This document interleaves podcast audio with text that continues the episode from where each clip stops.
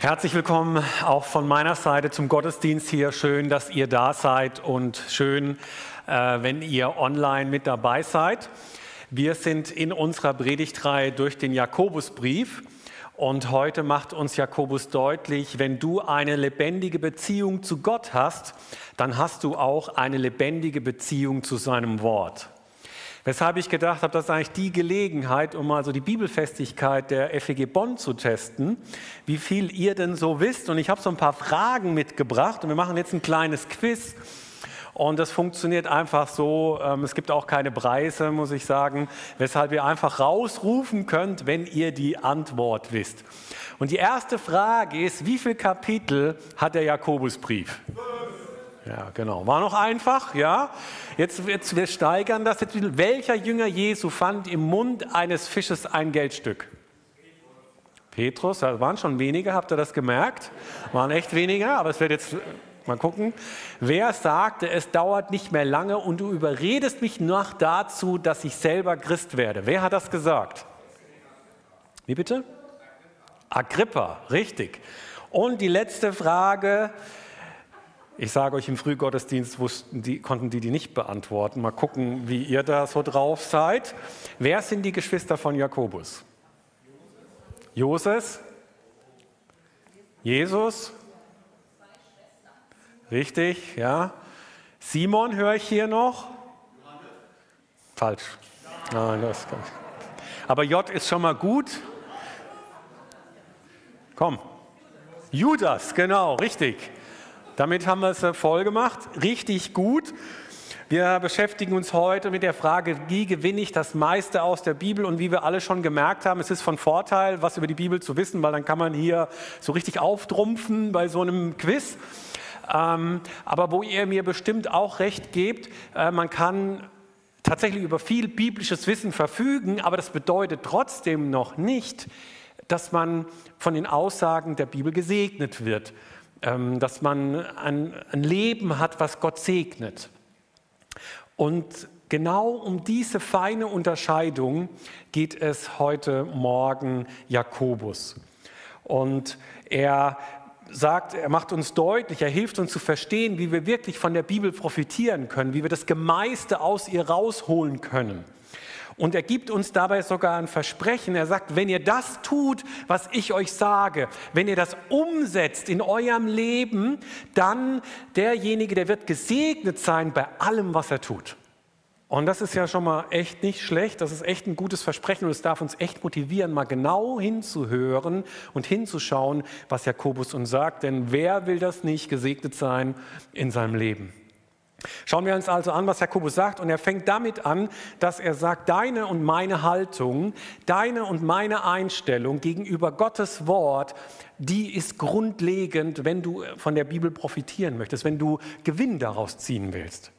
Und er sagt, Kapitel 1 ab Vers 18, seinem Plan entsprechend hat er, also Gott, durch die Botschaft der Wahrheit neues Leben in uns hervorgebracht, damit wir, bildlich gesprochen, unter allen seinen Geschöpfen eine ihm geweihte Erstlingsgabe sind.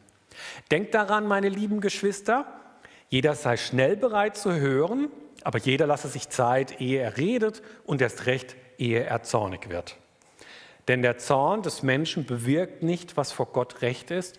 Deshalb legt alles ab, was euch beschmutzt, alles Böse, was noch bei euch vorhanden ist und geht bereitwillig auf die Botschaft ein, die ich euch ins Herz gepflanzt, die euch ins Herz gepflanzt wurde und die Kraft hat, euch zu retten. Jakobus macht klar, Gott hat durch sein Wort die gute Nachricht ein neues Leben in uns hervorgebracht.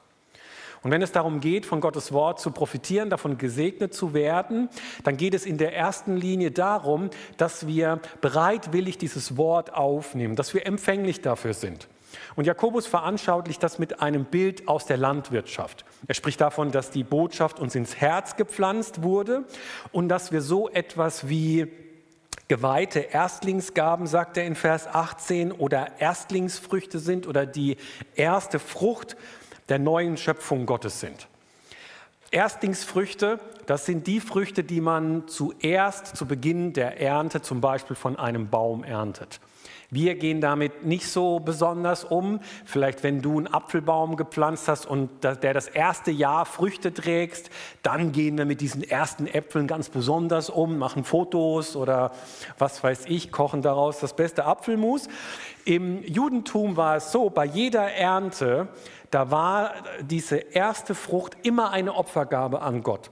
Und das Alte Testament enthält genaue Vorgaben, wie man mit diesen ersten Früchten umgehen sollte.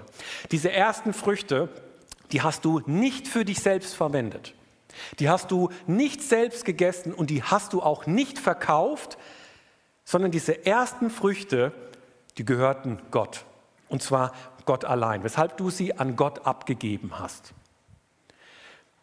Was meint jetzt Jakobus, wenn er sagt, dass wir, bildlich gesprochen, unter allen seinen Geschöpfen eine ihm geweihte Erstlingsgabe sind? Das bedeutet, ich gehöre Gott. Ich gehöre Gott. Ich kann nicht mehr so leben, wie ich es will. Ich bin nicht mehr der Herr über mein Leben. Ich gehöre Gott. Ich gebe das Recht ab, selbst zu bestimmen, wie es in meinem Leben läuft. Ich stelle mich unter die Autorität Gottes, unter sein Wort. Und da merken wir jetzt plötzlich, oh, das ist eigentlich ziemlich weitreichend, was Jakobus hier sagt, oder? Weil das passt so gar nicht gut in unsere Zeit hinein, in der wir leben, in unsere Kultur und unser Denken. Und als ob Jakobus das wüsste, legt er nochmal nach. Deshalb legt alles, was euch beschmutzt, alles Böse, was noch bei euch vorhanden ist, und gebt bereitwillig auf die Botschaft ein, die euch ins Herz gepflanzt wurde und die die Kraft hat, euch zu retten. Jesus nutzt hier, glaube ich, so die Veranschaulichung, die Jesus schon benutzt hat. Gottes Wort ist der Same, die der Seemann Gott in unsere Herzen hineinpflanzt. Und Jesus spricht darüber ausführlich in dem Gleichnis von der Aussaat. Und Jesus sagt dort, Gottes Wort wird in unsere Herzen ausgesät und äh, Gottes Wort ist dieser Same, der in den Herzen der Menschen aufgeht. Und weiter macht dann Jesus deutlich, der eine Same, der geht auf und bringt Frucht und ein und derselbe Same auf einem anderen Boden bringt keine Frucht. Was ist der Unterschied? Die Beschaffenheit des Bodens. Die Übertragung, es liegt an der Beschaffenheit, an der Einstellung an der Haltung des Herzens. Ein Beispiel, zwei, Gott, zwei Personen besuchen ein und denselben Gottesdienst, hören ein und dieselbe Botschaft Gottes, machen ein und dieselbe Erfahrung und gehen dennoch unterschiedlich aus diesem Gottesdienst heraus. Der eine merkt, Gott hat zu mir gesprochen, wurde getröstet oder wurde eine Veränderung bewusst und setzt das dann um und der andere geht unberührt aus dem Gottesdienst heraus. Woran liegt es? Jakobus macht, gibt uns den Hinweis, es liegt an der Haltung und an der Einstellung unseres Herzens. Wie unser Herz ist. In der Bibel steht das Herz für das, was einen Menschen total ausmacht. Sein Wesen, seine Persönlichkeit, sein Charakter, sein Gewissen, sein Denken und Planen, seine Emotionen und seine Gefühle. Unsere Herzenshaltung und Einstellung, die ist entscheidend. Worum geht es eigentlich? Was steht auf dem Spiel? Jakobus macht deutlich, geht bereitwillig auf die Botschaft ein, die die Kraft hat, euch zu retten. Ja, und tatsächlich. Die Bibel ist ja nicht nur guter Ratschlag an uns. Die Bibel enthält nicht nur gute Empfehlungen oder Leitlinien oder so Richtlinien, die man befolgen könnte. Sie ist nicht etwas, was wir durchblättern können und sagen, ja, das hätte ich gerne, aber das nicht. Und das finde ich gut, aber das finde ich nicht so gut. Es geht um mehr. Wenn ich Jakobus richtig verstehe, soll es nicht so sein, dass wir über der Bibel stehen, auf sie herabschauen und sagen, ja, das finde ich gut und das nehme ich, aber das hier ah, gefällt mir nicht so gut, hm, lassen wir lieber mal. Wenn ich Jakobus richtig verstehe, soll es genau umgekehrt sein dass die Bibel über uns steht und auf unser Leben hinaus, hin, hin, hinunterschaut und unser Leben durchblättert und sagt, ja, das gefällt mir in deinem Leben, Markus, aber das hier, Markus, nee, das ist nicht gut. Markus, das, was du hier machst, das ist gut, aber hier an der Stelle, nee, da muss was anders gehen. Mit anderen Worten sagt uns Jakobus hier, das sichere Zeichen eines von Gott veränderten Herzens ist, dass ich mir gerne von Gott sagen lasse, wie ich leben soll. Das Zeichen eines von Gott veränderten Herzens, ich lasse mir gerne von Gott sagen, wie ich leben soll. Ich lasse mir gerne von Gott sagen, wie ich leben soll. Und die Frage ist, habe ich so ein Herz? Hast du so ein Herz? Ah, Präsentation spinnt irgendwie. Ja? Wir alle wissen, wenn wir das so hören mit unserem Herz, ähm, dass das an diesem Punkt kollidiert das mit unserer Kultur, in der wir leben, mit unserem Selbstverständnis, was wir in unserer Kultur, wie wir geprägt sind. Denn die Zeit, in der wir leben, die sagt uns ja, ah, ja, es gibt gute Dinge in der Bibel und tatsächlich da sind wirklich wichtige Sachen drin, aber derjenige, der darüber dann entscheidet, ob das jetzt für mein Leben gilt, der bin immer noch bitte ich selbst. Und außerdem gibt es ja auch eine Menge schräge Dinge, die in der Bibel stehen. Und manche sind auch echt komisch und schwer zu verstehen und echt angriffig. Weshalb es doch wirklich besser ist, wenn wir als Individuen das Recht haben zu entscheiden, was wir nun glauben oder nicht. Und klar, das kann man sagen. Aber überlegen wir doch mal für einen Moment, angenommen, es gibt wirklich einen Gott. Und dieser Gott hat wirklich diese Welt erschaffen und er hat wirklich unsere Menschen uns Menschen erschaffen. Und dieser Gott hat wirklich ähm, durch die Bibel zu uns gesprochen. Müsste das dann nicht genauso sein, dass wir das manchmal als angriffig empfinden, als unbequem? Und ja, so wenig individualistisch? Wenn das, was wir haben, doch wirklich Gottes Wort ist, dann ist es doch nur logisch, dass es uns mit Dingen konfrontiert, die wir persönlich anders sehen und tun wollen und dass es auch mit einem gewissen Absolutheitsanspruch an uns einhergeht. Also wenn wir von der Bibel profitieren wollen, dann ist unsere Einstellung und unsere Herzenshaltung entscheidend. Woran merken wir, ob wir die richtige Haltung und Einstellung gegenüber Gottes Wort haben? Jakobus führt aus, hört euch diese Botschaft nicht nur an, andernfalls betrügt ihr euch selbst. Also Jakobus spricht vom Hören, weil er an Menschen schreibt im ersten Jahrhundert, die ja keine Bibel, wie wir sie zu Hause hatten, sondern die sind in den Gottesdienst gegangen und haben dann dort diesen Jakobusbrief vorgelesen bekommen, haben das gehört. Wahrscheinlich hat es gut wie gar keine Privatperson irgendwie eine Abschrift vom Neuen Testament oder von irgendeinem Paulusbrief zu Hause rumliegen. Und man musste das halt vorgelesen bekommen, weshalb er vom Hören spricht. Würde Jakobus uns heute schreiben, dann würde er vielleicht auch sagen, lest euch diese Botschaft nicht nur durch. Andernfalls betrügt ihr euch selbst. Man kann auch übersetzen, täuscht euch selbst.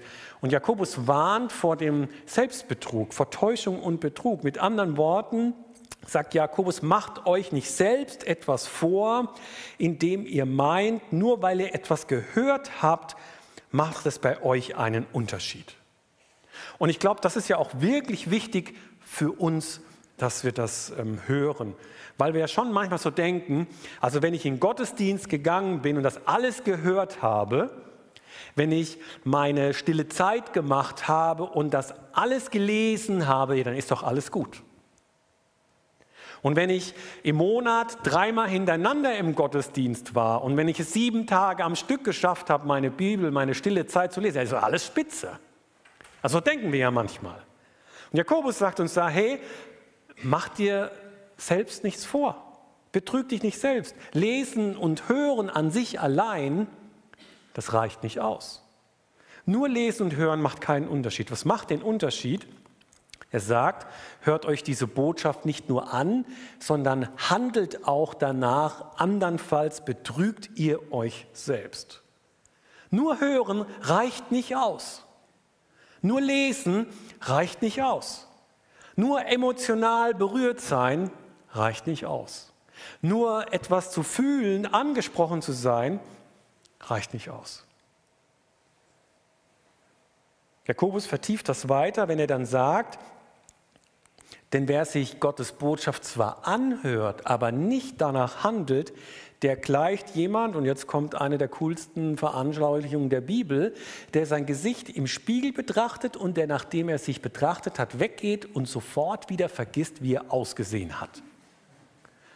Also der Punkt von Jakobus ist, die Botschaft Gottes zu hören und nichts zu tun, das ist wie, wenn du morgens aufstehst und in den Spiegel schaust und merkst, ach du liebe Zeit, und dann äh, ziehst du dich an, frühstückst und gehst aus dem Haus.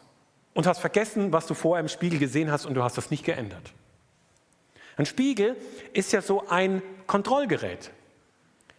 Der Spiegel zeigt die Wahrheit über uns. Ob die Frisur richtig sitzt, das Make-up gut ist, ob wir was zwischen den Zähnen hängen haben oder ob das mit der Rasur so klappt. Und ja, da steht der ein oder andere von uns länger oder kürzer vor dem Spiegel. So sieht das in der Realität aus. Und man kann sagen, der Zweck eines Spiegels ist es, dass wir uns selbst beurteilen können. Der Spiegel zeigt, wie es um uns steht. Und wenn wir sehen, da ist was nicht in Ordnung, ja, dann bringen wir es in Ordnung. Wenn wir etwas sehen, dann tun wir was. Ein Spiegel verlangt eine Reaktion von uns. Und daher weiß ich auch, wie lange jeder von uns vorm Spiegel steht. Wisst ihr, wie lange er vorm Spiegel steht? So lange, bis anders ist. So lange, bis es besser geworden ist. Oder? Und deswegen ist auch der ein oder andere von uns schon zu spät gekommen zu irgendeinem Termin. Weil plötzlich, als er aus dem Haus rausgegangen ist, hat er noch gesehen, ach du liebe Zeit, da muss sich noch was verändern. Oder ähm, beim Spiegel an der Sonnenblende im Auto nochmal kontrolliert, sitzt alles richtig und dann, oh, müssen wir nochmal nachlegen. Der Spiegel offenbart, wie es um mich steht und verlangt eine Reaktion. Und das ist für uns alle eine gute Angewohnheit geworden. Und ich finde, ihr habt das heute Morgen hervorragend gemacht. Jetzt ist es so, in einem normalen Spiegel, ähm, da wird unser Äußeres offenbart. Gottes Botschaft, Gottes Wort offenbart unser Innerstes, zeigt, wie es in unserem Inneren aussieht. Und auch da merken wir manchmal, oh, das ist echt übel. Oh, da müssen wir was verändern. Und es ist nicht der Sinn der Sache, Woche für Woche einen Gottesdienst zu besuchen und Gottes Wort zu hören oder sich einen Podcast nach dem nächsten reinzuziehen, die Bibel zu lesen oder, ein Hör oder, oder als Hörbuch zu hören, eine Kleingruppe zu besuchen und dass ich dann nichts daraus mache oder nichts verändere. Ich will euch ein Beispiel geben. Angenommen, es gäbe hier in der Gemeinde eine Gruppe von Leuten, die sagen würden zu mir, Markus, es wäre echt gut, wenn du etwas für deinen Körper tun würdest. Wir wollen nicht, wenn du älter wirst, dass du dann so einen schlaffen Körper hast und dass du, wenn du dann hier in dein Büro musst, da in den dritten Stock, dass du total aus der Puste bist oder noch einen Treppenlifter irgendwie benutzen musst. Deswegen, weißt du was, wir haben zusammengelegt und wir haben hier dir das neue Fitnessbuch von Arnold Schwarzenegger gekauft, dass du das liest. Und das Buch ist echt super. Es hat Millionen von Menschen geholfen und ihr Leben verändert. Und ich würde sagen, ja super, vielen Dank. Ja, gerne werde ich das Buch nehmen. Und nach einem halben Jahr kommt die gleiche Gruppe wieder auf mich zu und sagt, hey Markus, hat sich gar nichts bei dir verändert, hast du das Buch nicht gelesen?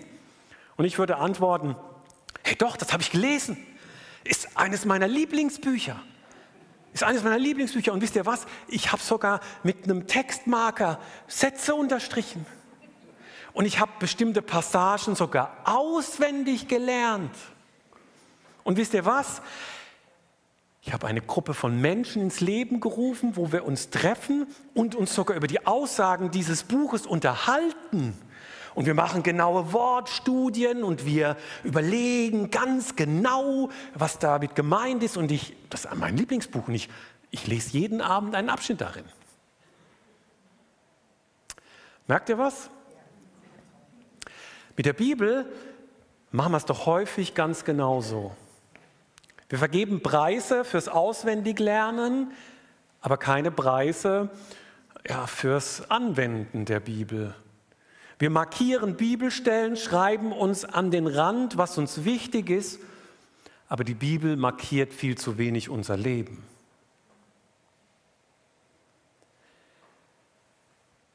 Es kommt nicht wirklich darauf an, auch wenn ich ein großer Verfechter davon bin, die Bibel in einem Jahr durchzulesen, es kommt trotzdem nicht so darauf an, wie oft du die Bibel schon durchgelesen hast.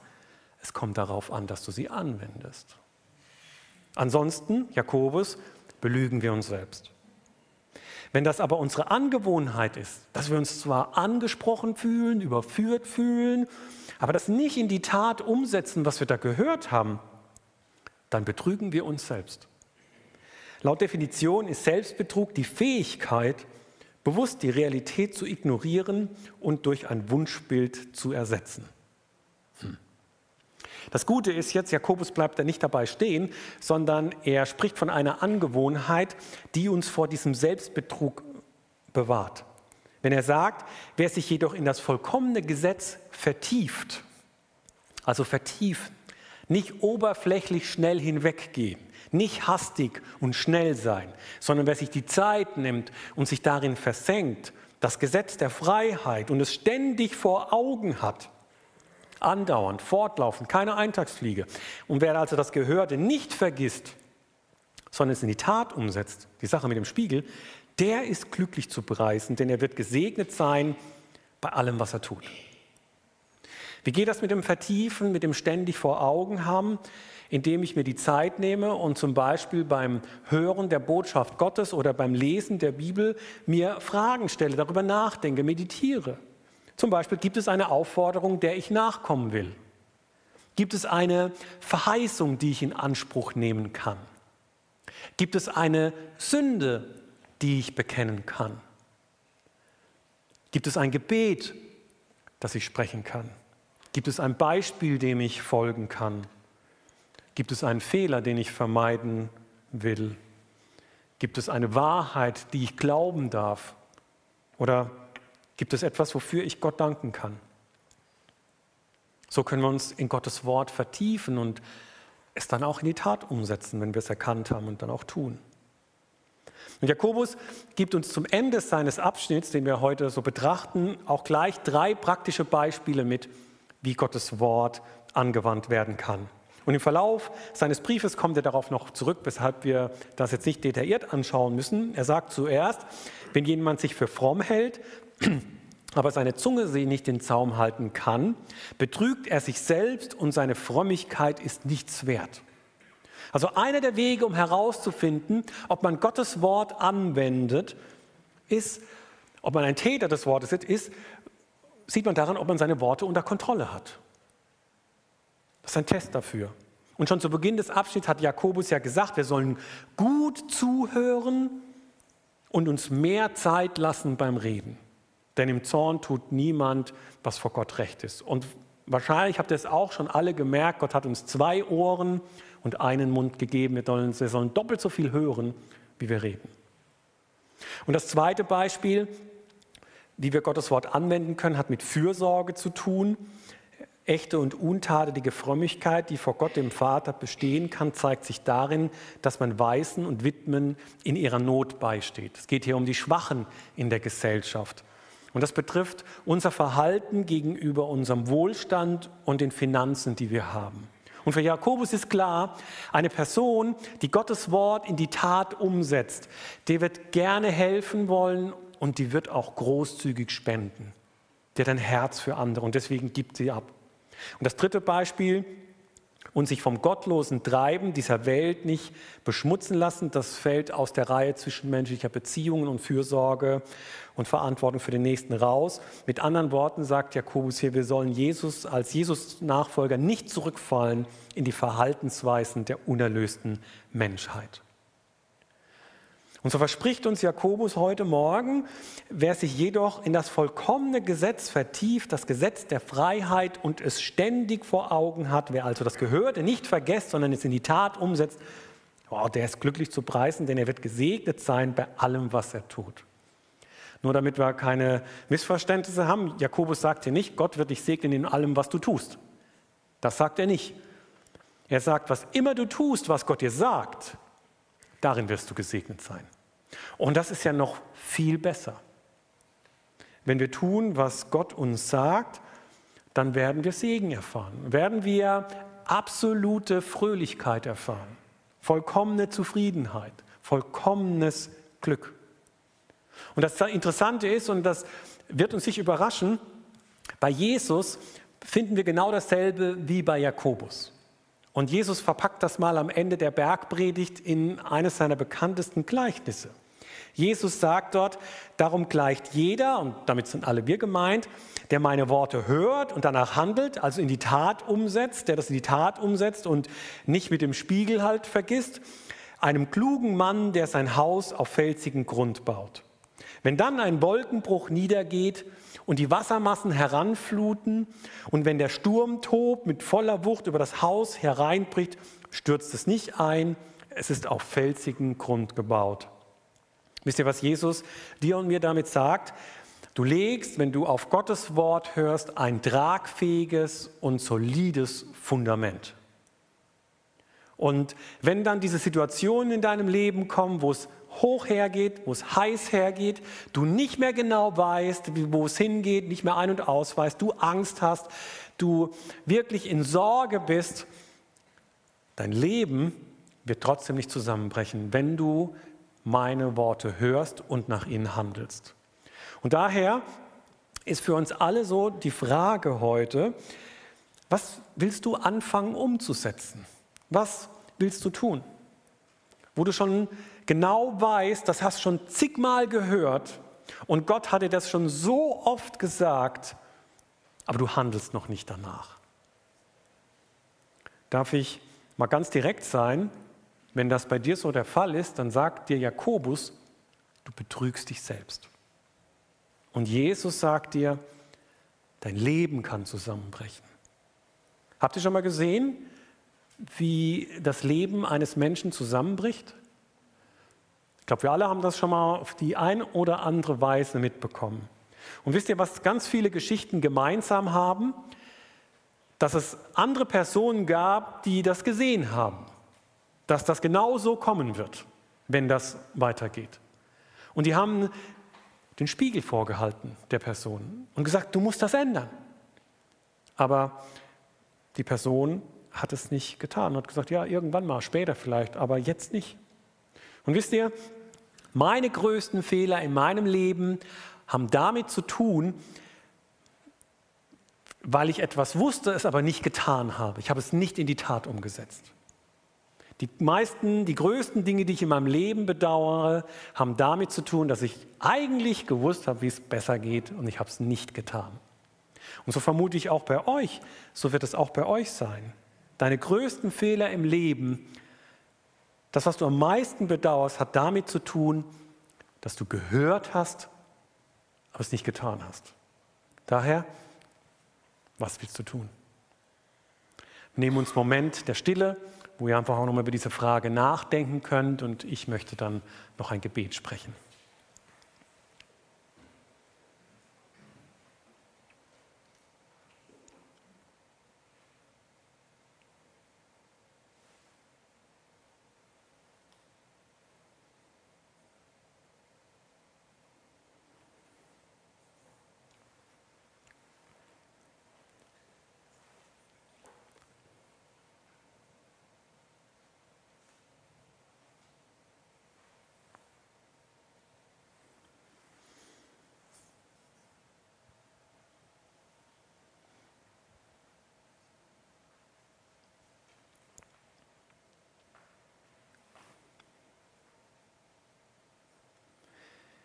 Herr Jesus, wir danken dir für diesen Gottesdienst. Wir danken dir für deine Worte, die uns so treu und gut überliefert worden sind. Und danken dir auch für den Brief von Jakobus und diese Passage, die wir uns heute miteinander angeschaut haben, die uns schon sehr herausfordert und uns daran erinnert, wie wir mit deinen Worten umgehen sollen. Und wenn ich auf mein Leben schaue, dann ist es so, dass ich ganz viel weiß, ähm, aber das manchmal in der Praxis einfach zurückbleibt. Und da möchte ich dich für mich bitten, da möchte ich dich für uns alle bitten, ja, dass wir Täter des Wortes werden, dass wir das umsetzen, was äh, du uns gesagt hast. Und daher danke ich dir so sehr für diesen Gottesdienst und äh, diese Gemeinde, die uns einfach dabei immer wieder hilft, Täter des Wortes zu sein, das umzusetzen, was du uns befohlen hast. Und dass wir diesen Gottesdienst haben, der uns einfach auch wieder daran erinnert, ähm, das zu tun, was du uns gesagt hast. Und so siehst du jeden Einzelnen von uns und möchte ich bitten, dass dein Heiliger Geist kräftig wirkt und wir das in die Tat umsetzen, das tun, was du uns gesagt hast. Dank dir, dass wir dabei nicht zerbrechen müssen oder dass das eine große Last ist, die du uns da auflegst, sondern dass du uns hilfst dabei, diese auch zu tragen. Und dank dir, dass wir das wissen dürfen, dass wenn wir das tun, was du willst, dass das Segen in unserem Leben gibt. Und so bitte ich dich, dass wir das auch tatsächlich erfahren. Danke, dass wir dein Wort haben. Amen.